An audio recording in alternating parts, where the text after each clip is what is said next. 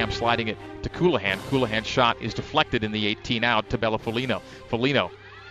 And just like that, the setup to Lizzie Braby and a left-footed swing, and it's 1-0 in the first minute. Lizzie Braby teed up at about 15 yards and in the uh, top half of the netting, and it's one nothing for the current Cougs. Hey, that's right. The alumni will just just getting warmed up here. I know we're a little bit older, so we're just gonna work out some kinks out there.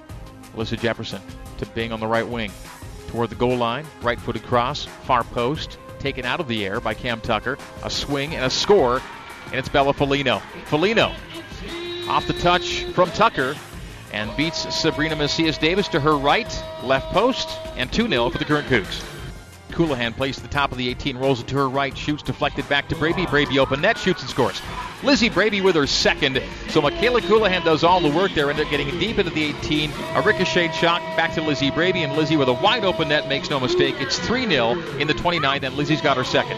That was great composure by Lizzie. That was fun to see her just knock that in.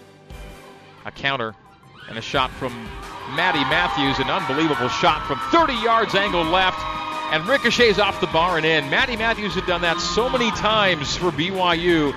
She sprints into the attacking third, rips a shot from a good 30 yards, and it clips the woodwork and in to make it 3 1. The alumni score for the first time tonight. What a shot by Maddie Matthews.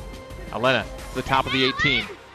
Stops the ball, rolls it to her left, tees up Dana Oldroyd Cusick, and the shot comes on the underside of the crossbar. Did it go in?